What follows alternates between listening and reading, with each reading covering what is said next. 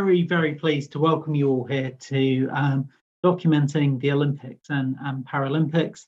Um, of course, I'm kind of welcoming you to the to the British Library in spirit more more than in person. Um, unfortunately, it would have been lovely to to have seen everybody um, in in the room in the room today. I think I think the the um, the advantage of, of being remote is is we can probably fit more people in um, than we would have done had we been in the building. I think so. It's it's really lovely that we've had such a great great response um, uh, to to our to our workshop and and and also um, really looking forward to um, the conversations a couple of days. Um, so this is a two two day event. We've got two afternoons um, which is being organised um, by, by the British Library and also by the um, British Society of Sports History, um, the International Centre for Sports History and Culture at Montfort University, um, and School of Advanced Study, University of London, with the um, Cleopatra project. and you can see you can see some of the logos and information just on on, on the slide there. And I'm sure we'll be hearing a lot more about Cleopatra and, and, and the institutions involved um, throughout the next two days.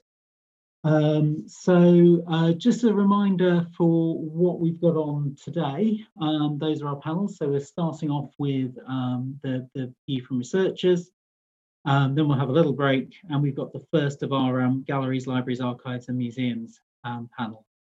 so just to remind everyone, the, the, the, the, aim really kind of as we were putting together these two days um, was uh, to provide an opportunity to bring together um, those, those sort of two parts. So the collections uh, that libraries, archives and other institutions build and hold and make available uh, relating to um, Olympics and Paralympics and maybe a little wider around um, sports, sport history, international sporting events.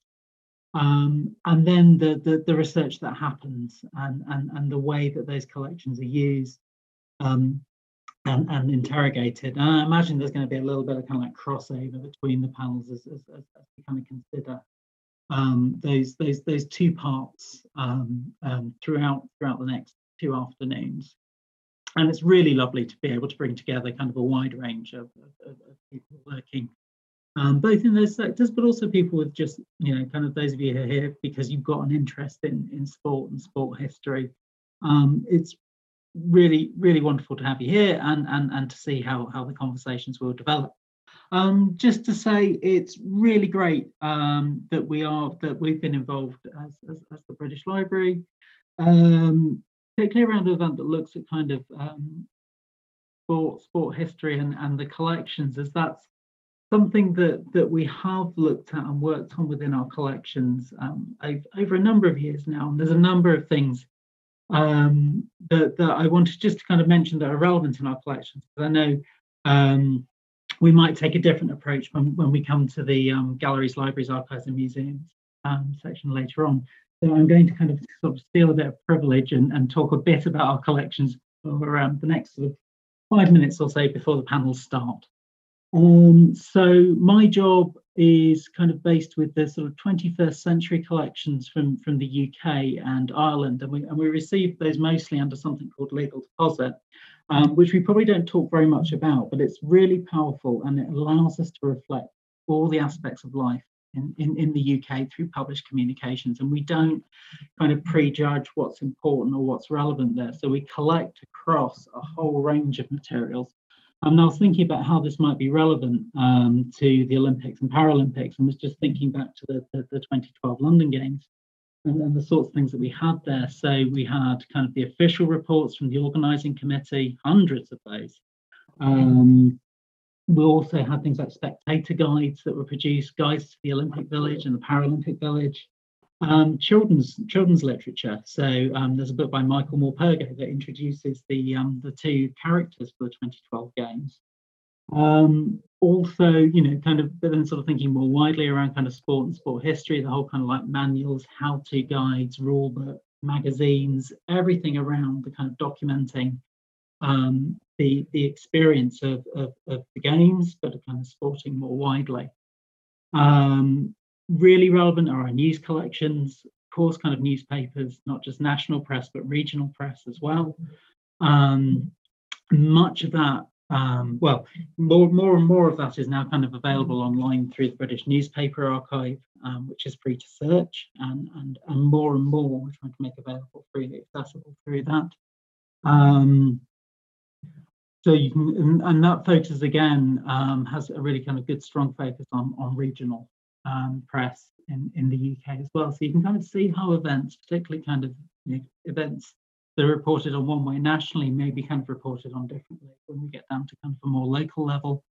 Um, and also um, available in the library are kind of off-air recording um, of news in the UK. So we record about kind of 20 hours a day um, from different news channels and have done since 2005. And, and we kind of run kind of um, this right way around speech to text um, uh, kind of programs on it. So the, the, the the recordings we make are kind of searchable in our reading rooms. And I also wanted to highlight our sound collections as well. We have huge, huge the, the library includes kind of the archive of recorded sound, which includes um, commercially made recordings, but also um, field recordings, and I thought particularly interesting oral histories. So we are kind of very closely linked to the Oral History Society.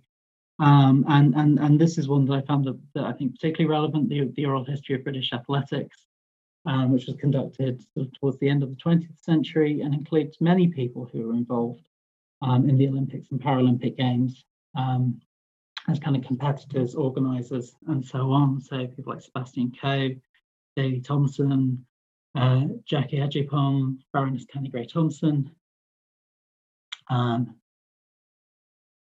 and Danny Crates there as well. Um, a lot of our kind of thinking for for this event actually, and I should, should say um, Helena Byrne, who's our um, curator for Web Archives, who's who's here today at the conference, um, was was was one of the one of the people, kind of the brains behind um, our, our two day conference. Um, and and we were kind of putting this together as we were thinking about our, our kind of web archive collections. Um, and for those of you who don't know about the UK Web Archive, um, it really is kind of what it says. It's an attempt to collect as much as we can of um, kind of the UK web space, so all that kind of variety of communication, expression, viewpoints, experience that that that, that comes through day to day encounters and writing online. Um, that's often kind of quite quite um, quite fleeting in its way. Um, we try to collect through kind of automated processes, but also through kind of our kind of curatorial curator-led collections, um, where we like to kind of you know we really do try to engage as widely as possible for um, nominations and suggestions of what it is we should be collecting. And if you go to the, the link you can see there, webarchive.org.uk, um, you can find under our the thematic collections, um, a variety of kind of sports um, collections around kind of international events, um, but also kind of across the range of sporting activity um, in the UK and Ireland. And we also collaborate internationally as well. So we work with the International Internet Preservation Consortium um, to build collaborative collections. So the UK Web Archive focuses on um, UK web space, the collaborative collections, we really do try to reach across the world. And we, we work with our um, with our friends on the IIPC, but again, we also try to reach out more widely. And we've been involved in collecting around Olympics and Paralympics, um, starting with the 2010 Winter Olympics, and then from 2012, every summer, winter, every summer and Winter Olympics and Paralympics, we try to put a collection as well as a separate collection that, that brings together the um, Olympic and Paralympic committees. And we've just started the um, collections on the 2020 Tokyo Games. Um, that's being led by a, um, a, curator from Old Dominion University in the United States. Um, and I've just put sort of more information at the bottom of that slide, both for kind of where you can access these collections at the archive site, but also um, our Twitter account for the IIPC, where you'll be finding, you'll be hearing more um, about the, the Tokyo collecting very soon. Um, just a note on using our collections. So for, for all the things I've talked about, kind of the discovery, so being able to actually find out what's in our collections, you can do using our website. um, bl.uk. If you follow the catalogues and collections link, you'll be able to get through to our um, our library catalogue, but also a description of um, things like our sound collections, um, through to kind of archive web collections and so on. Um, really important at the moment is is the tab marked visit, um, given the kind of the, the, changing times we're in right now.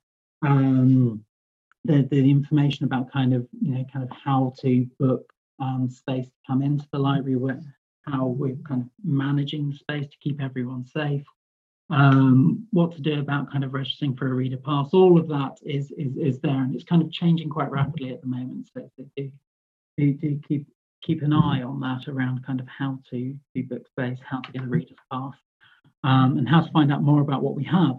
Um, our collections um, are free to access and open to anybody interested in research and and we would re- and you go interested in finding out more um, about uh, particularly for, for today for kind of sport history olympics paralympics we'd, we'd love love you to, to find out more and, and, and use our collections and let us know um, how, how you are um, how you're getting along with them um, so I think that is all from me. Um, as I say, really looking forward to our to our discussions today. I'll um, just stop sharing my screen, and I'm going to hand over now to Heather Dichter, who's going to introduce our first panel. Um, over to you, Heather. Wonderful. Um, thank you so much, Ian. And I'm really excited to chair this research panel today. Um, so we've got three really excellent papers. And first up is uh, Luke J. Harris, who is an honorary research fellow within the Department of History at the University of Birmingham. His monograph, Britain in the Olympic Games, 1908 to 1920, Perspectives on Participation and Identity, was published in 2015. Um, he's published on a range of subjects within sport history, including editing a recent special edition of Midlands History on Sport in the Midlands. So um, take it away, Luke, and we look forward to hearing your presentation. Thanks very much, Heather. Right. Um, well, thanks very much for the opportunity to speak and share my research at this event. It's it's a real honour to speak at um, such an event along so many uh, along so, so many esteemed colleagues. Um, my papers will focus on my research into Britain's Olympic story between 1908 and 1920. Uh, this was a focus of my PhD and some of my research since. Uh, through different archives and archive material, I plan to give some insight into Britain's Olympic identity during this period. This paper will demonstrate British insecurities about their position in not just international sport, but also the world. Britain, the self proclaimed home of modern sport, encountered uh, during this period threats to its status across sport in general and at the Olympic Games, and it was undoubtedly overtaken by its fiercest rivals on the world stage. This resulted in some attempts to reform British sports and its philosophy, which will be demonstrated here. The 1908 Olympics was hosted by London and given to the British Olympic Association at just two years' notice. To ensure the Games were well prepared, the individual sporting associations were recruited to organise events. Such a feat of organisation proved a source of British pride, as these were the largest Olympics in the IOC's short history and still the longest Games ever held. The marathon race is a primary example of this. A new event to the British, the Amateur Athletic Association decided not to hold a single trial, as it did for other track and field events, but rather a series of trials across the country organised by leading clubs, with a primary focus on the race organised by the Polytechnic Harriers, who are responsible for organising the Olympic Marathon. Birmingham's Birchfield Harriers was one of the clubs asked to organise a trial race, and evidence of the organisation uh, uh, organised required for this event is present in their archives. The archives reveal that the race was first mentioned uh, uh was first mentioned as late as January 1908 and initially favoured a route between Worcester and Birmingham. But at the last minute, the route was changed to begin in Coventry and conclude at the Hawthorns, the home of West Bromwich Albion Football Club. And the race map is shown on screen there. The tough terrain and a distance of 25 mile, miles made this the toughest of the trial races, meaning there was little doubt about the suitability of the race winner, Jack Price of Small Heath Harriers, to represent Britain in the Olympic marathon.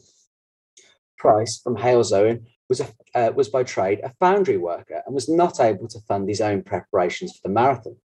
On screen is an open letter from the archive, which demonstrates the attempts made to ensure had, uh, Price had the best chance to succeed. It asked local clubs and individuals to contribute towards a, uh, towards a subscription for him, to, for him to undergo a special course of training.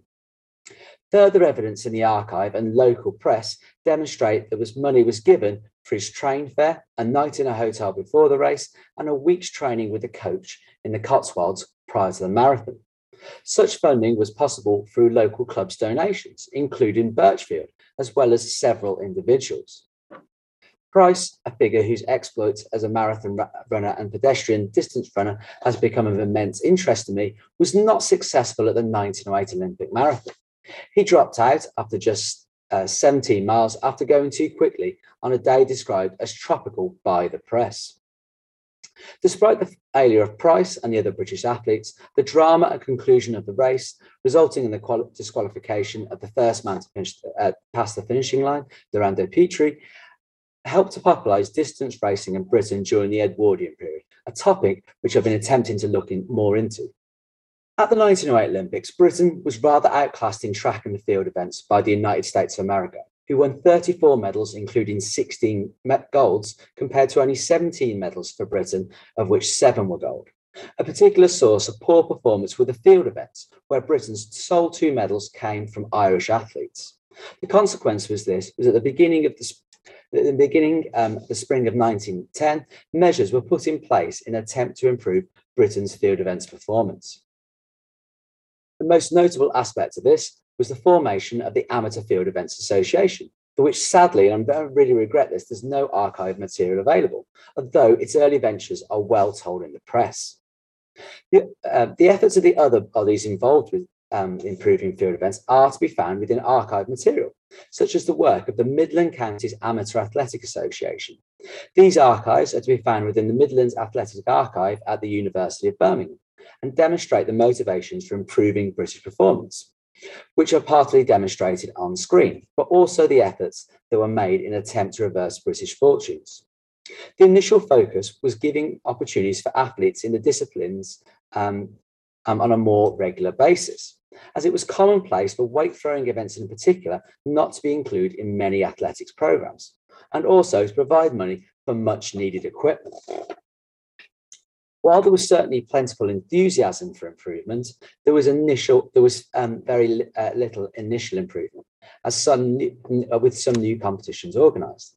This included the um, all field events, Olympic field events, being included in the Amateur Athletic Association Championships for the first time in 1912. The problem facing organisations such as the Midland Counties and the Amateur Field Events Association was the lack of uh, the lack of interest in field events, and this resulted in few entries in the new competitions, while equipment remained in short supply, as was the knowledge and expertise in training athletes. These factors ensured that field events, particularly the throwing events, remained, bit, uh, remained at the periphery of British athletics, arguably up to the current day in some throwing events.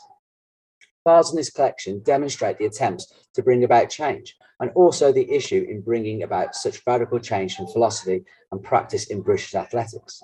Success required investment and patience, two things missing in the administrator's eyes. While the 1908 Olympic, 1908 Olympics was a significant turning point in British interest in Olympic Games, the nation's performance in Stockholm four years later was perhaps the most significant in terms of its impact on British philosophy towards the Olympics. Following the Games, those following the Games where Britain performed particularly poorly, there were those who wished to drop out of the movement, while others wanted to adopt the so-called professional approaches that other countries were. It was those advocating for the professional approach of organized coaching given by professional coaches that won the day. In order, to, in order to propagate the effort, the British Olympic Council established the Special Committee for the Olympic Games of Berlin. This was made up of 11 men, comprised of leading amateur sports administrators and Sherlock Holmes creator Sir Arthur Conan Doyle. Papers relating to this are available within the British Olympic Association archive contained at the University of East London and these explain the desire for individual sports to formulate their own training programs. I found an example of the individual training programs that were put in place at the University of Westminster Archives, which contains the papers of the Polytechnic Harriers. The images uh, on screen contain the minutes of just some of the reflections of the training from the Polytechnic's chief trainer, Sam Mussabini, made famous by Chariots of Fire and himself a professional coach. His primary focus appears to be on track and field events, but his work included organising sessions for gymnasts, tennis players, and cyclists, as detailed on screen. Uh, such meeting minutes give details not only of the activities taking place, with the training taking place at several locations across London, but also in regards to field events. The ruthlessness of coaching with those who showed no signs of special aptitude or progress should be eliminated as far as personal coaching was concerned, as demonstrated in the middle picture there. Further evidence of Britain's changing attitude to coaching and to athletics. Owing to the outbreak of war in 1914, the impact of these changes was not seen at the 1916 Olympics, but owing to the work of such men as Mussabini and also Walter Knox, the Canadian professional athlete who became Britain's first Olympic athletics coach in 1914, there was undoubtedly a revolution in Britain's approach to coaching and training at the Olympic Games during this period. Water polo was one of the few areas of success at the 1908 and 1912 Olympics, where Britain won gold medals on both occasions. A visit to the British, uh, to British Swimming's headquarters at Sport Park in Loughborough allowed me to discover about by the manner in which Britain's teams were chosen. Of particular use were the additions of the annually produced Amateur Swimming Association Handbook. These explain the selection process for the water polo team, as demonstrated on screen. The first was a trial between North, a team comprised of Northern England and Southern England, from which an English team was determined, and this took on a combined team from the other three nations. This might suggest an English bias, but considering the fact that since the first international between the nations of Britain began in 1898, England had lost just three times in 34 matches, with one draw, indicating almost total dominance over Ireland, Scotland, and Wales. The Amateur Swimming Association's Olympic Swimming Committee was comprised of five members of England, with one each from Ireland and Wales. Funny enough, and strangely enough, rather, um, no mention of a Scottish representative whatsoever. The archival material from this period indicates largely unity for a British team. I'm talking largely about not just from this archive, but other archive material that I've come across. There was some desires for Scottish and Irish teams for the 1908 Olympics, and some dissatisfaction from some Irish athletes and sections of the, of the nationalist Irish press. Excluding this, the nations of Britain wanted to come together for the greater good, or they seemingly uh, presented this image at least. Although there was certainly pride in the performance of men such as Welshman Paolo Radmilovic, who won four Olympic gold medals, including two in water polo, the primary focus was on the achievements of Britain as a whole.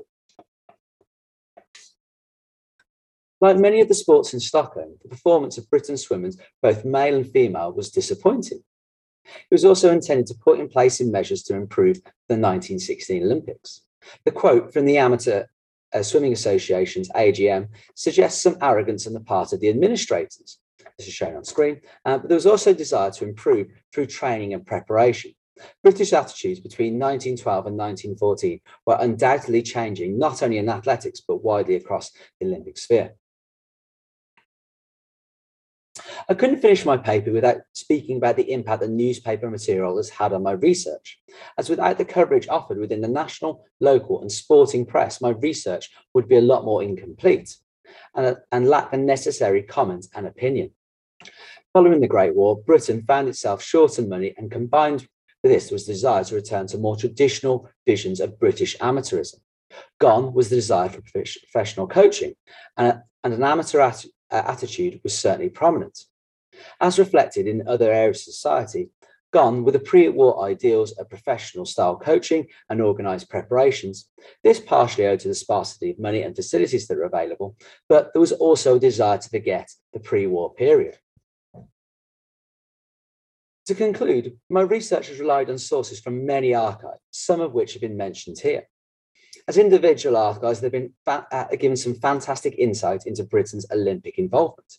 Despite apparent national apathy to the Games during this period, they reveal a, a, a real passion for improving the performance of Britain's athletes and also for competing at the Games, and a generally organised and coherent attempt to make an improvement. Owing to funding, expertise, and ultimately circumstance with the outbreak of war, the improvements desired throughout my research were not to come to fruition. The attempts at change demonstrate a realization that sport had now become a global phenomenon and that other nations had taken training and coaching to a new level and that Britain needed to amend its own practices. Thanks very much.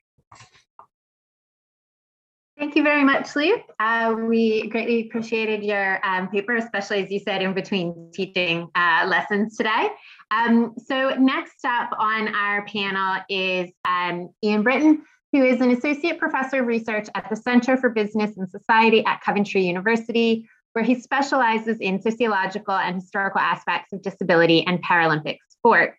He's been researching the Paralympic history for over 20 years and has done work in this area, area for a variety of organizations, including the National Paralympic Heritage Trust, United States Olympic and Paralympic Museum, Paralympics Australia Paralympic History Project, and Harder Than You Think films for the recent Netflix documentary Rising Phoenix. So, welcome, Ian. Thank you, Heather. Um, so, hi, everybody. Um, I have to say, I won't actually be presenting a piece of research today. Maybe I misunderstood what was wanted of me, but I'm going to actually talk about a Paralympic archive not an institutional one, but rather my own that I've collected over the last 20 years. And in doing so, I aim to highlight what I've learned in the process about Paralympic historical materials and information, and what having my own archive has helped me achieve. Throughout the slides, I've used images of materials from my collection, but these represent just a tiny fraction of what I have. I'll start with a very brief overview of how I perceive things to have changed over the last 20 years. Then I'll talk about how I got started and some of the things I've learned along the way. I'll then describe some of the opportunities this has led to for me and some of the things I've used my archives for before finishing with some conclusions. Obviously, in 15 minutes, this will only be a whistle stop tour. So, I guess trying to put things in a nutshell, one of the overarching things I've realized over the last 20 years. If I go back to the late 90s, early 2000s, a lot of Paralympic material was simply being thrown away. It was going to landfill sites, it was going into rubbish bins. Nobody ever thought it would be important. If we fast forward to today, we've now got books being produced on the subjects. We've got heritage centres and museums being opened in various countries around the world. We've got specific Paralympic history projects going on, such as the one in Australia. And for a certain number of organisations, Paralympic history is a, a relatively new but increasingly important source of income for them particularly sort of films and video archives, etc. So, how did I get started? Well, I've always been interested in sports history. I started out as an Olympic historian collecting Olympic material. I'm still a life member of the International Society of Olympic Historians. Um, but it, with the onset of my PhD in 1999, I set out because it was it was about Paralympics and disability sport. I set out to do a chapter on Paralympic history, and I soon realised I sort of needed to go to a hundred different sources just to make a fairly sketchy picture of one individual Paralympic Games. And I realised that there was a, a big gap in the sports history field that potentially could be filled. And I was very lucky in my first key academic job after my PhD. I was a, an Olympic and para, a, re, a, postdoc research fellow in Olympic and Paralympic studies, and I had a very generous boss who allowed me to travel to host cities and archives all over the world um, and visit individual athletes from early games. Um, to interview them, to uh, copy materials, etc., to gather as much information as I could. And this raised my awareness even further of some of the issues that were apparent in trying to document Paralympic history, which I'll come on to shortly. So I basically started collecting materials and data, and that's both original material and copied facsimile copies, um, including buying items off well-known internet auction sites.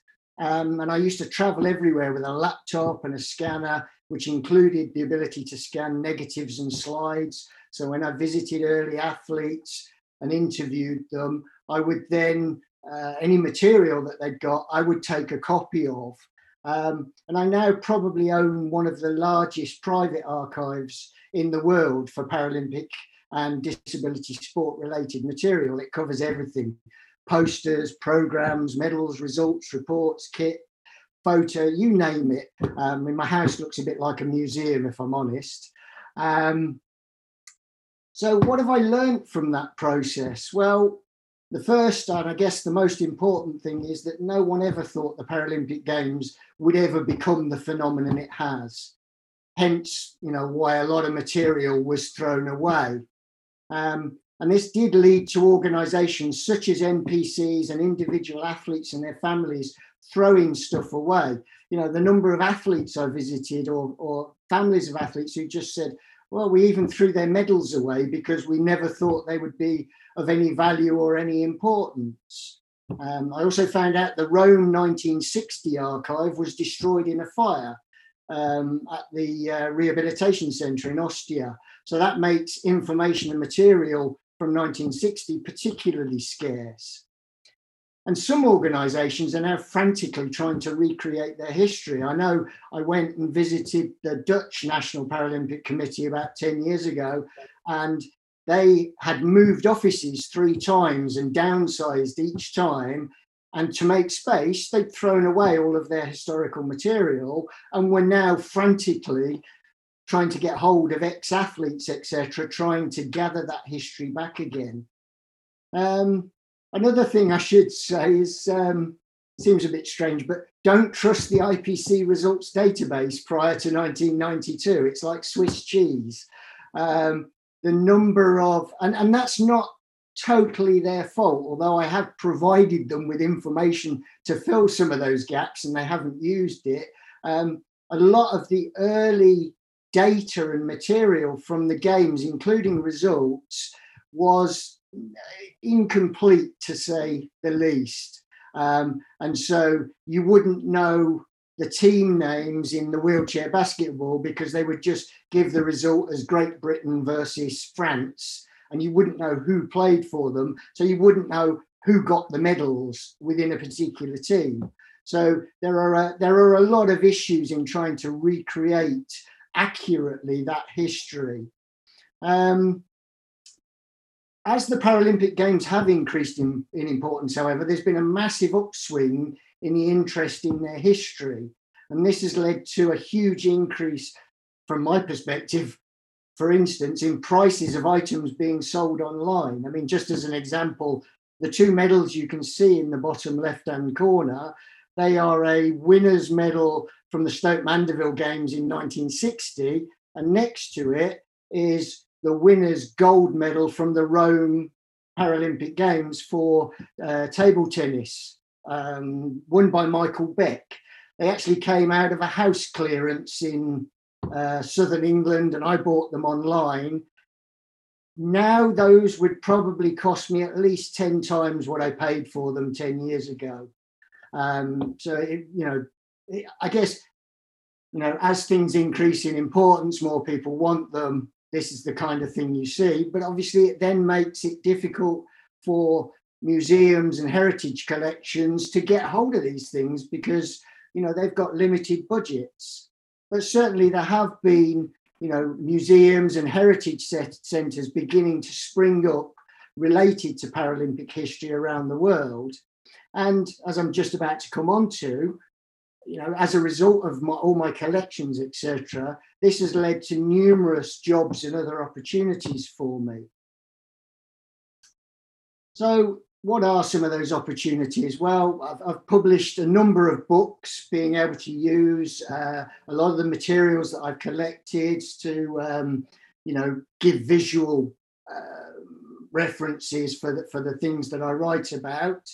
Um, I've been asked to fact check Paralympic Museum content descriptions, such as the new um, Paralympic section of the US Olympic and Paralympic Museum in uh, Colorado Springs. I fact checked everything that has gone into that museum. So hopefully nobody finds any mistakes. Um, I was a ceremonies consultant for the London 2012 Paralympic opening ceremony and provided some of the images that went behind Seb Coe and uh, Phil Craven when they were doing their opening uh, addresses. I even assisted IPC to prove that a Hungarian athlete had won a medal in 1976 that then entitled him to a government pension. The reason that was an issue is quite interesting. It's because Hungary withdrew from the Games after a few days in protest at the fact that there was a mixed race South African team competing. And the organisers decided to remove all Hungarian results um, and discard their medals. And so I was able to prove that this gentleman did win a medal, and that got him a government pension. I'm the uh, International Wheelchair and Amputee Sports Federation Heritage Advisor. So now, whenever they get historical questions from media, etc., they all get passed to me, and I answer any um, inquiries. I commented on two early cuts of the Netflix documentary Rising Phoenix. Um, I was interviewed for an Olympic Channel documentary on blind athletes called, and their guide, sorry, called Invisible Bond that will actually be released tomorrow. So if you watch out on social media, there will be a link going around that will enable anybody to watch that documentary. Uh, it's also led to uh, an arts and humanities research application that I put in recently as PI, along with two colleagues from Coventry and RAF from Bournemouth. Uh, and we're partnered with the National Paralympic Heritage Trust, the British Paralympic Association, and Sporting Heritage, with the aim of interviewing 300 British Paralympians from 1960 to the current day to get their perspective on whether Paralympic and disability sport really does increase opportunities for inclusion of disabled people within the wider society. Um, I also use my collection to put visual images into a Journal of Olympic History paper, which was awarded Paper of the Year for 2019, which was around the genesis and meaning of the term Paralympic Games. And I've also produced a number of country Paralympic participation and medalist files, one of which for Great Britain, the British Paralympic Association are now using to set up a database of British Paralympians, which they will then use in various communication and other uh, ideas that they've got for promoting Paralympic sport within Great Britain. Um, I've also used my archives, obviously, for publications. I'm not going to go through all of these, but just to highlight uh, two or three. The top one, well, it doesn't even look like it's about the Paralympics. It's in Business History Journal, but it's actually about the development of the Paralympic movement from 1940 to 1980.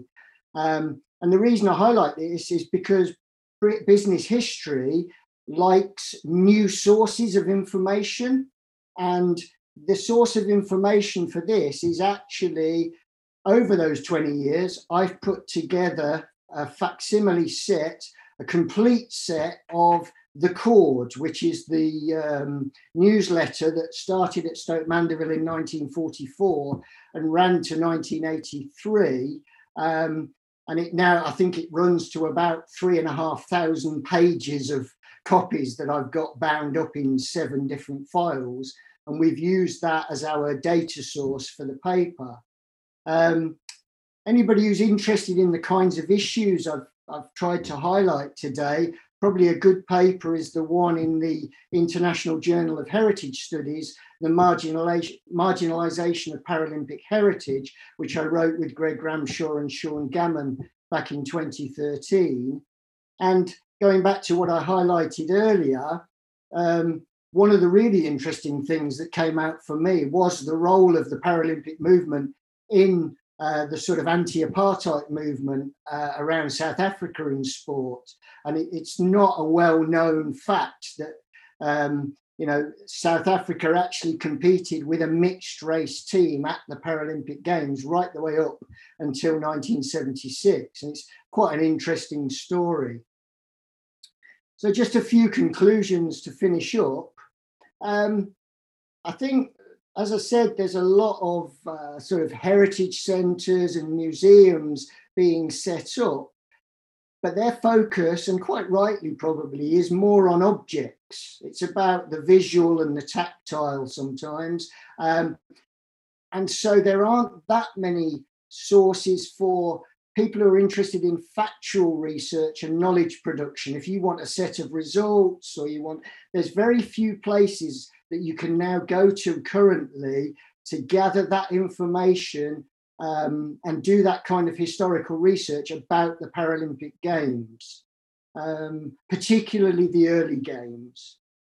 Um, as I've already pointed out, you know, it appears to me the more important an event or sport becomes, the greater effort appears to be made to actually collect and preserve its history. Um, and I don't think you know, I, I probably wouldn't have the collection I've got um, and probably wouldn't be sitting here talking to you today if the Paralympic movement hadn't reached the level it's reached. Um, I still think there's a long way to go with Paralympic heritage and history collection. I think potentially time may also be running out with regard to some of the early games to collect all the information possible. And I think there are a number of errors claimed as facts still by key bodies such as IPC. Um, and as an example, just a simple example of this, they still claim, despite me telling them multiple times, that there were 23 countries competing in Rome in 1960. They claim the same for Tokyo 1964. Well, I've got both of the official reports that list all the countries that competed and it's 21 in both cases. So there are still these little errors claimed as facts floating around out there. And, you know, to sum up, there's still lots and lots of work to be done. Thank you very much. Thank you very much, Ian. Um, your paper was great, totally appropriate for um, today. Um, I know that there's at least one question uh, that's put into the chat. So just a reminder to anyone else, um, if you do have questions, please feel free to throw them into the chat box for us to um, go through after all three presentations are done, um, or you can also ask your question live as well. so I am pleased to introduce the two authors of the second paper, um, Dr. Nikki Koutrou is based at the Department of Sport and Event Management and is the program leader for the BSc Honors in Sport Management at Bournemouth University. Nikki's research focuses on Olympic studies, mega sport event volunteering and participation legacies, volunteer management, sport program evaluation, and sustainability. Nikki is also the principal investigator of a project funded by the Olympic Studies Center of the International Olympic Committee that aims to explore and evaluate the volunteering legacy of the Athens 2004 Games. Nikki also holds practical firsthand experience in sport event management, having had the opportunity to work for the London 2012 Games Organizing Committee as a scheduler at the Fleet Transport Department. Um, her co-author, uh, Geoff Kohe, is a senior lecturer in sport management and policy in the School of Sport and Exercise Sciences at the University of Kent. His research covers the historical, political, and educational aspects of the Olympic movement, sport organizations, and sport heritage and museums. He is also the director and research lead at the National Basketball Heritage Center. So, um, good afternoon, everyone. Uh, thank you for uh, giving us the platform to uh, talk about this uh, exciting uh, uh, one year project that is being funded by the Olympic Studies Center of the IOC. So uh, broadly, the aims of uh, the project is to uh, examine the volunteering legacies of Athens 2004 Games and actually empowering communities through volunteering and encouraging community volunteering is one of uh, the IOC priority fields in uh, uh, the organization's mission to foster the game sustainability. so therefore, this particular project actually meets uh, the IOC targets in uh, uh, two ways. First of all, we focus on an under-researched Olympic Games edition by emphasizing on Athens 2004. And second, we are looking into an intangible Olympic legacy by specifically focusing on um, um, sport volunteering and volunteering legacies. So, uh, in terms of uh, uh, the context of this particular research, the Athens 2004 Games have become entrenched in contemporary Greek identity and the memories of local Athenians. And uh, there is only anecdotal evidence that actually suggests that uh, the Athens 2004 uh, volunteer program was deemed as one of the main successes of uh, the event in uh, driving social development and uh, resurrecting national spirit. Uh, however, there is lack of uh, primary data with uh, volunteers, civil society, and third sector organizations to support this debate, and also a disconnect between uh, official Olympic legacy imperatives, uh, sport volunteering, and sport promotion development, as well as um, uh, the individual and collective experiences of the local population in Greece. As such, and given the above uh, context and issues, our uh, project uh, aims to actually identify whether the, the games had an impact in encouraging further volunteering and the enduring effects of the Athens Games in the volunteer and sports sector in uh, Greece. And therefore, we would like to actually uh, consider uh, the current experiences of Athens 2004 volunteers to see whether involvement with the Athens Games actually inspired them to um, be engaged in future volunteering and also to identify best practices and uh, retention strategies uh, that uh, were employed by other organizations after the Games. Uh, also, we would like to account for uh, broader socioeconomic and political factors because Greece in recent years has faced several social challenges such as the influx of migrants and refugees and therefore perhaps this is something that perhaps had an influence in the development of uh, the volunteer sector in uh, the country. Uh, so this particular uh, project actually follows a qualitative uh, case study uh, research design that has also a mixed method approach and is divided into two phases. So in the first phase, actually, uh, we conducted a comprehensive uh, review and archival uh, research of uh, selected documents, such as, for example, the bid file, uh, some policy reports, some uh, media reports that talked about the plans for legacies, in particular volunteering legacies from the Olympic Games Organizing Committee of Athens, and also other selected documents from the local government also th that was uh, the foundation for us to identify relevant stakeholders that uh, we uh, wanted to later on uh, uh, approach in order to take part in our uh, data collection process.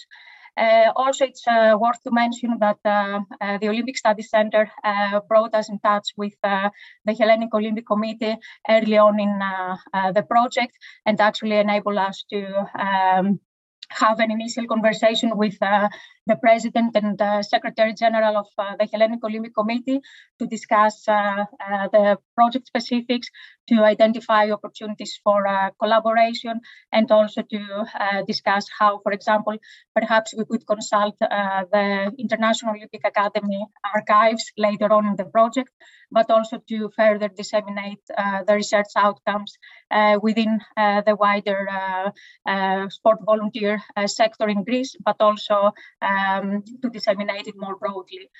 Uh, the second phase of the project actually includes online uh, qualitative surveys and uh, semi-structured interviews with um, uh, Athens 2004 volunteers members of uh, the organizing committee, sport governing bodies, and uh, uh, local civil society organization uh, representatives, as well as uh, members from uh, the local government that are currently involved or were at the time of the games involved with the promotion of volunteering.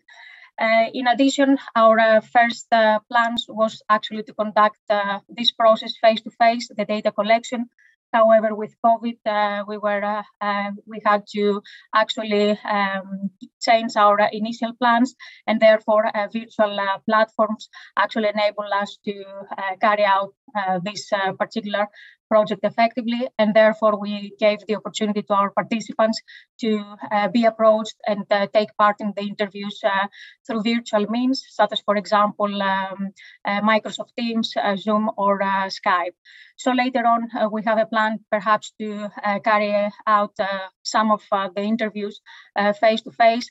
However, we need to take into account the public health and safety advice at the time. Uh, so this is uh, our, uh, this chart shows our project timelines and key milestones. So as you can see here, the um, archival research and the consultation of the Olympic Study Center's archives was the foundation for this project. However, we could not go ahead as planned uh, with uh, uh, our visit to Lausanne because of government restrictions inhibiting travel and data collection.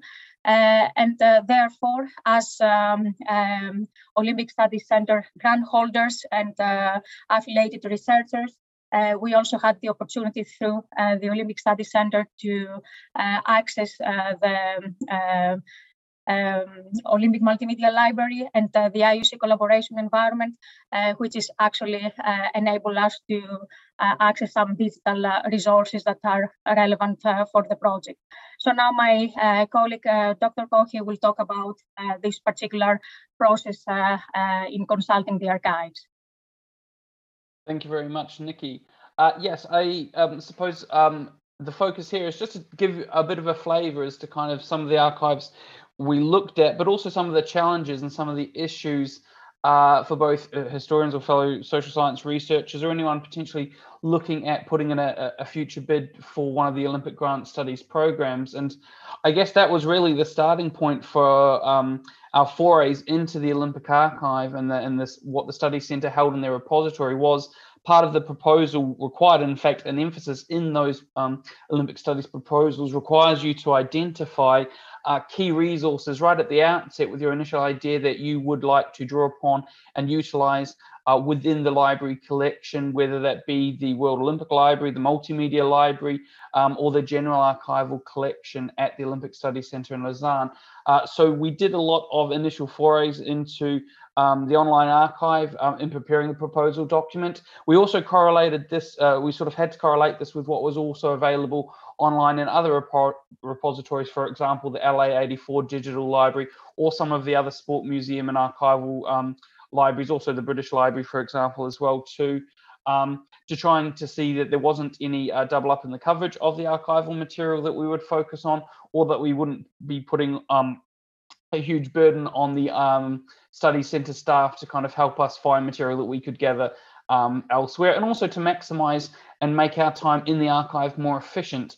Uh, we had originally planned for um, a, a, two week stay in the archive to conduct the research. Obviously, with the COVID implications, we had to cut that, that down to uh, one week and we shifted that also um, to some point in the uh, forthcoming summer. Our original plan in the proposal document, as we specified, was to do this archival um, uh, these archival uh, examinations early on in the process as a kind of scoping to try and find out a little bit more about some of the official discourses, some of the ideologies, um, some of the kind of the uh, the uh, the way in which legacy was uh, both uh, evaluated, or the volunteering legacy was both proposed and evaluated um, by the organising committee. However, that's kind of changed um, in a way because we haven't been able to get access to some of the documents that we originally wanted because they haven't been um, easily accessible uh, from the archive, from the electronic collection of the study centre. Um, so despite the time change and despite the shifts we've had to make for COVID, we have had a lot of advantages um, and it has been a beneficial process for us to go through um, for our project. As Nikki mentioned, uh, we've been trying to track not just the, the legacy or if there, if in doubt there has been any sort of continuation of uh, uh, the effects of the Athens 2004 Olympic Games, but also to see the ways in which that um, particular moment in time has been utilized, is remembered, is sort of consolidated within sports organizations, within the sports sector in Greece, within kind of the community sports organizations. Um, and also how that's fed into you know the way that the sport communities operate in Athens uh, today. So uh, we wanted to understand the underlying historical context, but it was very much about establishing what were some of the prevailing historical narratives in the archives, what was the kind of common thread in the language and the tone of the language, how was this being positioned, um, so that when we went and we undertook these subsequent uh, stakeholder interviews in the organizations, we could use this as a kind of a talking point and a conversation point to try and tease out some of these um, alternative narratives. So we we did um, uh, have a treasure trove of archives to um, to start with, at least forming our initial ideas uh, for our research. Uh, next slide, please, Nikki.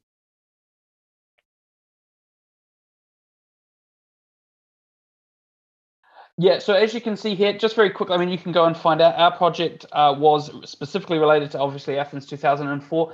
And again, we had some successes in terms of there were a good trench of um, available online reports that we could download. A lot of the official things like the official bid document, the legacy impact reports from the period immediately before, immediately after the games. Uh, we were dealing with a fairly, uh, well, although we were dealing with a fairly uh, um, recent iteration, only 15 to 17 years ago, uh, the archiving and the um, uh, the data gathering or the, the archival uh, collections have changed significantly in the IOC and the practices over time. Uh, even just 17 years ago in Greece, a lot of some of the documents uh, weren't uh, kept systematically and they weren't kept robustly. So then those that were able to go to the archives in Lausanne are a bit patchy. And although they have sort of the official material from the local organizing committee to an extent, uh, and also what the IOC has kept from from its own committee resources. There are a few gaps in the in the collection. There are a number of uh, resources that you can identify online that we are able to look at, but then they haven't yet been digitized or they're not easily accessible from outside of Lausanne or outside of um, using the Olympic Studies Archive. So we did encounter that as a difficulty. In addition, we then also tried to triangulate that with secondary uh, reports, for example, existing scholarly publications um, and evaluation material um, as well. So there were sort of uh, we had a good starting point, but we already recognized right from the outset that, that, there were going to be challenges to our access that weren't necessarily going to be eased by us uh, visiting the archives, or we were only going to get part of the way. We were never going to get as a comprehensive picture, but that's sort of one of the issues that I will um, uh, conclude with uh, shortly. Uh, next slide, please, Nikki. So this kind of gives you a bit of a flavor. Again, you don't have to be worried about too much of the detail, but kind of is just a bit of a snapshot of sort of the process by which you can kind of use their search engine. The web archiving, I think someone's mentioned in the chat, the web archiving with the Olympic Study Centre is fairly um, uh, recent or it's been updated successively in the last few years. It's got certainly much better from when I first went um, 13 years ago. Um, in 2008 to Lausanne and was furiously working in the archives for four or five days um, as well. There is a lot more content online. It is um, easier. They've changed a lot of their digital interfaces, um, which has made kind of downloading and reading through. If you're a fan of kind of these um, updated PDF readers or document readers, you'll be you'll be in your element. But I can understand that for those that aren't quite as familiar or quite as comfortable with this sort of archival, digital archival research, or don't have access to the to the right kind of technologies and resourcing, I can imagine that they would face significant um, challenges in this regard, um, particularly from researchers operating in the global south or areas um, where, for example, bandwidth, getting internet bandwidth for downloading some of these large documents is potentially quite difficult. So I think that is a challenge that is worth noting um, going forward. And also for potential grants, uh, yeah, next slide, please. Potential grant applicants who are looking at, at partnering with um, uh, fellow researchers in the global south and elsewhere. But nonetheless, our efforts were really helped um, quite a lot by our initial these formative discussions that we had with the Olympic Study Centre. We were, and I have to say from the outset, as it says at the bottom, we were privileged in that we had priority access to the IOC Study Centre's team as grant holders. So we are also aware that if you, you know, haven't come in from the cold from outside, as I've done in the past, and I think as others have done here in this group, uh, they are very helpful, but at the same time, they are a relatively small team um, and may not necessarily be able to give you the type of access or the time or attention, dedication to finding out or helping with your project as much as you might um, like, particularly uh, in COVID times if you're unable to to go there. But nonetheless, they were very helpful in sort of establishing what we wanted, laying out sort of the ground rules, um, some of the archival rules in terms about the legal um, uh, responsibilities and restrictions about using the archival material um, as well um, and which uh, I was already kind of somewhat aware of, having having done some research there previously. But sort of access and rights around um, the use of photographic material, the use of sort of images and logos um, as well too. So it is worth if you're considering using these archives to have a bit of a discussion uh, in the future. Um, I remember having a conversation when I was doing my PhD in 2008, 2007. Um, and I didn't know necessarily what I wanted to find and uh, you know they wanted me to specify exactly how I was going to use photographs in the PhD. Well, it was it was kind of impossible to know at that particular time. Uh, those rules have have changed, but it is worthwhile to have the have the discussions with them.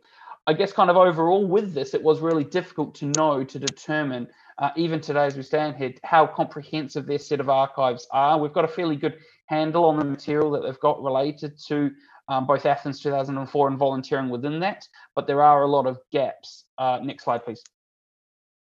Uh, I guess one of the challenges I mentioned before with, is with the format, and uh, some documents just don't download easily, and not all of the documents that are identified that you can access easily. You do have to, as I mentioned before, go through password permissions, which you can get if you are a, um, a grant holder um, or go through the, the, the study centre channels. Again, what isn't there, and I think this is really crucial, is a lot of the official correspondence, which is embargoed. The IOC have a, a 20 or 30 year embargo on a lot of their official documents, uh, particularly their committee meeting records. So for the fellow sport historians who like to get into a, a good committee, um, you know, a, a, committee report that just isn't there or has not yet been um, digitized or archived as well.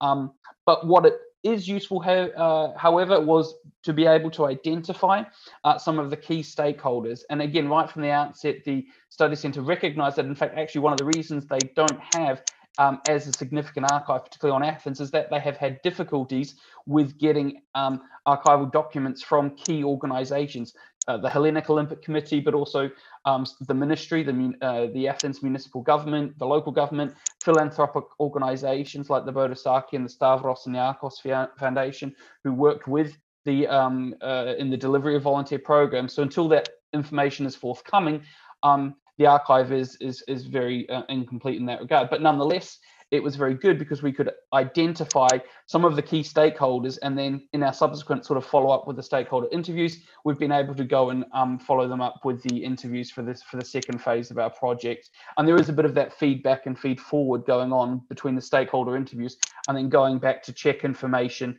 in the documents as, as well. So to kind of wrap some of the yeah next slide nikki thank you. Uh, the learning lessons from from the process so far for us uh, with the archives there is fantastic information uh, within the archives if you're looking at particular iterations of the games. They do have a games um, and a thematic focus, so they'll they'll focus on particular summer games or youth Olympics or winter Olympics. So it does mean that for some iterations of the games there is more than for others. Um, it is difficult to know whether we've we've got it all, particularly in terms of the official records as well. Um, and again, probably one of the biggest bugbears that we've got is that a lot of, again, unsurprising, a lot of the archival, official archival documents, the proposals, the evaluation reports, they're written um, for a public audience, they're written also for stakeholders and for sort of the evaluative uh, practices of the IOC and its partners. So they are very generalized. They don't necessarily contain a lot of the nitty gritty um, in terms of the nuances and specifics, um, some of the things that historians might be kind of after in terms of the depth. Um, which is where again the stakeholder mapping and kind of following up with some of these these interviews has really kind of helped us fill the gaps and kind of reveal some of these counter narratives and these kind of alternative interpretations and experiences of the Athens 2004 legacy, which I think Nikki is now going to just briefly showcase with some of our stakeholder data. Thank you. Uh, thank you. So just uh, uh, these are some of our uh, preliminary findings. Uh, as you can see here, there are there is some evidence that the volunteering program and the um, the games actually inspired further volunteering, uh, and uh, this was evident by making the structures and pathways to volunteering in Greece more accessible and more formal for volunteers to just go in the sports sector, but also in the wider community. However, there was no evidence that this uh, was planned for uh, by the organizing committee or uh, the local government. And this is something that we have seen in uh, subsequent uh, games editions, such as, for example, in, uh, in London 2012. Uh, however, the situation in uh, Greece is uh, quite promising at the moment in terms of the volunteering opportunities that are available, even though there is no institutional framework to promote and support volunteering and link it to wider employability initiatives. However, now volunteers are uh, more aware of uh, how to get involved and where to go to, uh, to volunteer. And also there are already some attempts to form partnerships between the public, the private and the non-profit sector in order to promote volunteering opportunities as part of their welfare and social responsibility agendas. Uh, so to, uh, to conclude uh, from uh, what we discussed today, uh, we believe that uh, this project will inform and advance knowledge and Olympic policy and practice in three key ways. First of all, we draw collectively in volunteering, stakeholder, and legacy theories in order to analyze volunteer experiences and the Athens 2004 social legacies. Also, we offer an innovative uh, approach to that combines multiple methods, such as, for example, Olympic uh, um, uh, conventional semi-structured interviews, online surveys, and also archival uh, research and analysis in order to provide a valuable model for uh, comparable research in other contexts. And finally, as we said, uh, uh, there was lack of empirical uh, data, and therefore we believe that uh, this will enhance our understanding with a new empirical uh, driven approach about the contribution of the Athens Games to how, for example, social legacies are promoted and made visible in contemporary Athens. And this case study will be used as um, as, uh, for example, a reference in the future in order to uh, uh, identify similar approaches for host cities that perhaps have some Olympic hosting aspirations. so thank you for, for your attention.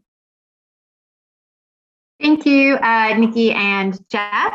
Um, so we're going to have about 10 minutes for questions. Um, and then uh, don't worry, we're not going to shorten the break by to, to just five minutes. Um, we'll still have a 10 minute break then uh, before resuming uh, for the second panel.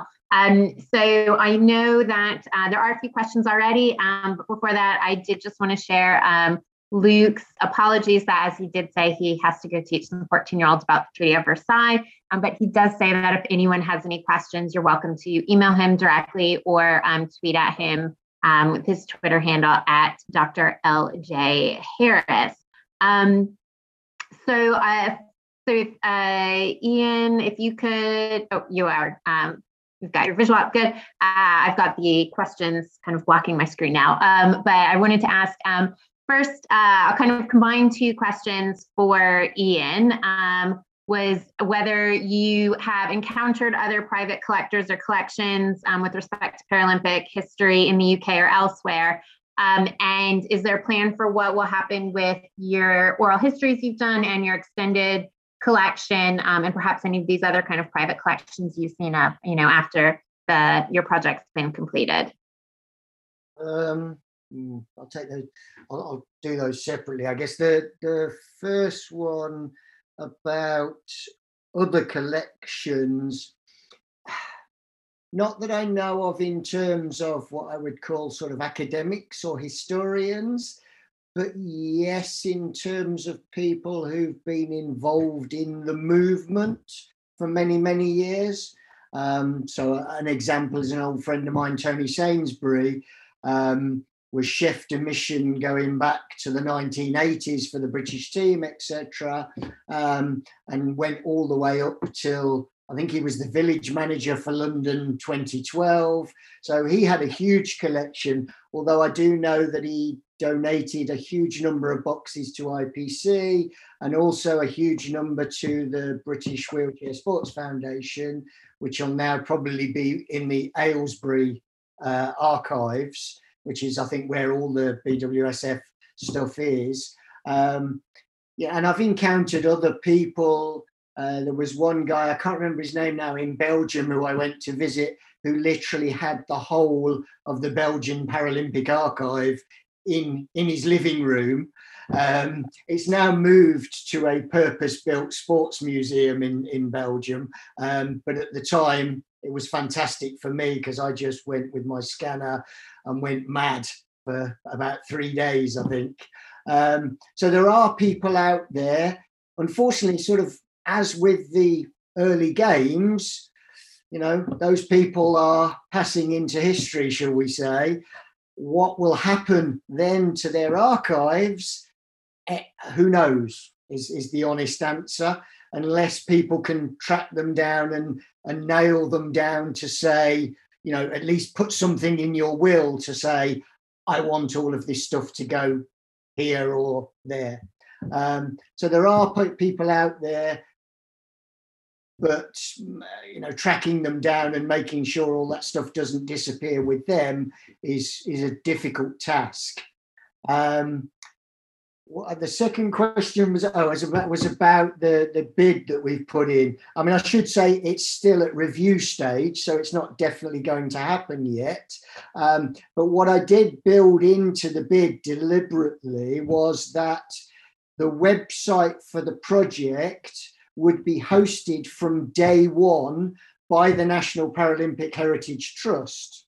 And so all of the um, the files, the PDFs of all of the interviews, etc., would go onto that website.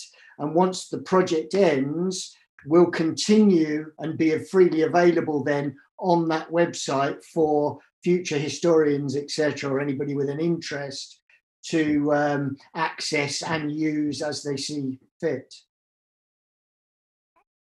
There's also been some question and discussion uh, between Helena and uh, Geoff for, for everyone to see with that question. Um, I'll uh, take the uh, prerogative as the chair to ask uh, a question to uh, both of our um, both of our panelists still here, or the three of you for the two two papers, um, which I know there's a little bit of mentioning this, but I guess if you could um, really pick, like, what do you really wish has, you know, would be in the archives that that isn't? You know, what do you wish that people would have saved from those organizations, from those archives? You know, that you kind of just like, oh, if I really had these kind of materials, that would be just so great for you know this project or one of the many projects or something you wish you could do, but you can't because you don't have those materials. Who do you want to go first? Uh, we can let uh, Nikki and Geoff go first, and then and then you, Ian. Okay, Nikki. Yeah, Nikki, do you want to go first, or shall I? Uh, yeah, I will just briefly uh, mention something. Um, for me, that uh, I'm not a, a trained sports historian. I think uh, what I found challenging in the process is that perhaps we didn't have uh, a lot of information about uh, the conversations and uh, uh all the discussions that took place uh, when, uh, for example, the stakeholders actually were developing the, the volunteer program. In one of the interviews, actually, we discovered that one of the, the volunteers actually uh, suggested that uh, before the Athens 2004 Games, when there was another attempt from Greece to uh, perhaps host the Games in 1996, there was uh, some attempts from uh, a local newspaper in Greece to actually uh, gather volunteers. And this I found it very interesting in, in the process and perhaps it could have been good to, to be also part of the archives for us to know all the situation and how all the, the program evolved. Yeah, I would just yeah, I would reiterate that. I think the committee meeting minute. I think the uh, issues around embargo, uh, around um, the time period. I think those probably would need to be looked at by the study centre But, you know, I think that would have helped a lot, certainly. Um, I mean, even though, you know, there are limitations with, you know, uh, minutes and committee meeting minutes and that kind of thing.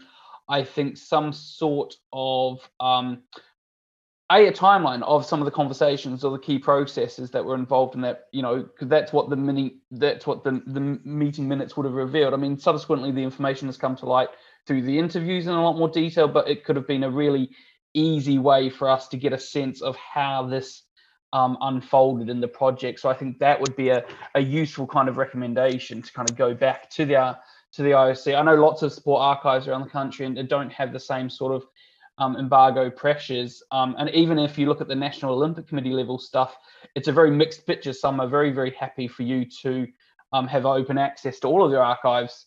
Um, you know, and they have kind of a blank slate. But there is with the Olympic Studies collection, they they do play their cards quite close to their chest. Okay, Ian. Um, I guess, particularly for the early games, my wish would have been that they'd kept more accurate records, particularly of results, etc. I mean, I know for Tokyo 1964, only the first six are available in each event. So, you know, for athletes who represented their country in those early games, they may never ever get recognized because there's no record of them actually having uh, participated at the games. Even if you know, if you've been a Paralympian, the same as Olympian in the UK, you want that recognition, and you you, you know you you deserve it. Um, but if you don't exist anywhere on paper to prove it, and, and maybe you've already passed away, it's it's impossible. Um, so you know, I think better record keeping. Although I do understand uh, you know, working in critical disability studies as I do, I do understand that, you know, there's a strong link between the value placed on people with disability and the things they do and different points in history. Uh, thank you all. Uh, Raf, you've got a question? Hi, Heather. I'm just trying to kind of draw together themes from the two papers, really. And one of the things that seems to be coming through is um, a sort of tension almost about accessibility of records. Um, and I was struck by um, what um, kind of, I think it was Geoff who was saying sort of tensions with archivists wanting us as researchers to know what we want or, or what we want to find and how we're going to use it before we actually know what's in the collection. Um, so maybe um, if you could say a little bit more about that, that might be interesting. And then, um, Ian, um, kind of from your perspective, obviously being an individual gathering archival material, um, it's it's great for you, and it's obviously been really valuable for your research. Um, you're kind of you almost sort of has a, have a unique positionality there as a as a researcher and an archivist um, at the same time. Um, is there ever a kind of tension in your mind about um, sort of how accessible that material is to to other researchers uh, to other researchers? Versus kind of um, almost wanting to keep hold of it because um, of that kind of excitement about having amassed that collection?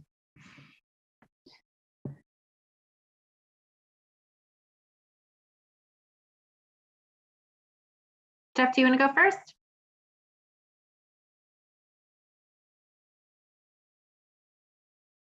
So could you just recap the last paragraph? Uh, well, the last part was aimed at Ian, really, um, but it's it was yeah uh, was the was a kind of uh, question for Ian, but I suppose for for you and um, for you and um, and Nikki, um, it was kind of about. Could you talk a little bit more about those those tensions about um, the about being a researcher and kind of maybe encountering difficulties with the archivist um, in terms of them wanting you to know or to have kind of control over the research and the outcomes? Yeah, I, which was something that you mentioned in your paper, I think. Yeah, it was. Yeah, I mean, they were very. Um, they almost took exemption more to the the presentation of our project, the what was on our PowerPoint, what kind of images we were using on our PowerPoint, than what was the. But they, with the archives, they they, they have this. Um, for educational purposes, they have um, sort of they're a little bit more open if you are using it for a paper, but nonetheless, they still are very keen for you to specify uh, the use and the explanation. I mean, oh, I say this there were these tensions. I mean, the, the the tone of the discussion was obviously friendly and supportive, and they did indicate they have indicated should we need or find uh, anything specific um, that wasn't in the article that they would need, for example, to release the embargo for, um, that that was something that they could potentially do for us. Um, and again, I say this because we, I mean, we were privileged in that we were the, we're currently grant holders, and I can imagine that this is wouldn't necessarily be the case for those that were not within the within the system. So that was that was kind of very much clear from the discussions we had with them that there is a different, you know, there is a dip, slight difference in the treatment. Um, I mean, from a from a historian's kind of point of view, you, it's just another one of those workarounds that you just go, well, okay, the computer says no in that regard, and even though you can you make a case for for the committee meetings, for example, or particular evaluation reports or financial reports, which they're a little bit more cagey about the actual, you know, where where the money is and where the money's gone. Um, you know, I think it's a case you make the strong case, and if they if they say no, then I mean, the you know, it's a pretty definitive answer from the IOC or certainly from the study centre. But then, however, our advantage is that we've got these stakeholders and we've got people within, for example, the Hellenic Olympic Committee that we can kind of go the other route and get the information another way, for example. I mean, it's not an ideal situation, but it's certainly, yeah, uh, the, the usual historian's detective work, I think. Thanks, Ian. Oh, I, thought, I was waiting to see if Nikki had anything to say. Um, yeah, good question. I guess maybe I'm a bit strange in this sort of fairly combative higher education world that we live in, but I've always seen my role as to pave the way for other people to build on what I've achieved so far. So I I try to be open and as open as and accessible as I can with what I've got. Um, I mean, yes, I will ask questions. You know, if somebody, if it's a media company wanting to make money out of it, that's different to a researcher who wants some information for papers. Because you know, personally, it's probably cost me eight to ten thousand pounds of my own money to build the archive that I've got. Um, but I, I, do try and you know if, if people need information i usually readily send it to them if it's for a book or for a paper etc um, and just and uh, you know and hopefully people will reciprocate. You know if they find information that i need they will give it back to me. Doesn't always happen unfortunately but that's the world we live in. Okay I'd just like to thank all of our panelists. Um, so if anyone, everyone likes to unmute themselves and we can give a round of applause to our panelists today, that would be great.